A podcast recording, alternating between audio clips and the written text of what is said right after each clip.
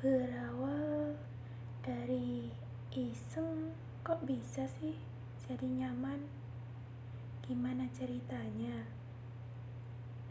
Walaupun waktu itu aku hanya sekedar ya biasalah nggak ada kerjaan jadi aku buka sosmed dan main beberapa saat ketemu sama seseorang yang umurnya gak jauh. Beda dari aku. Satu tahun lebih tua dari aku. Dengan kesibukan yang sama. Kita gak kenalan gak tahu satu sama lain.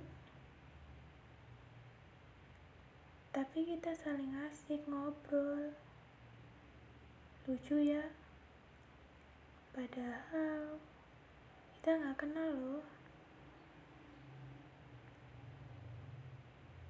Aku rasa kita satu frekuensi.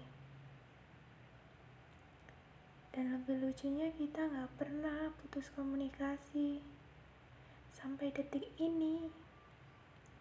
Dia sering ngingetin aku tentang hal-hal penting yang mungkin kadang aku sering lupa. Begitupun sebaliknya. Kita sering cerita-cerita hal random, suka saling nanyain keadaan, tapi sayang, kenapa harus virtual sih?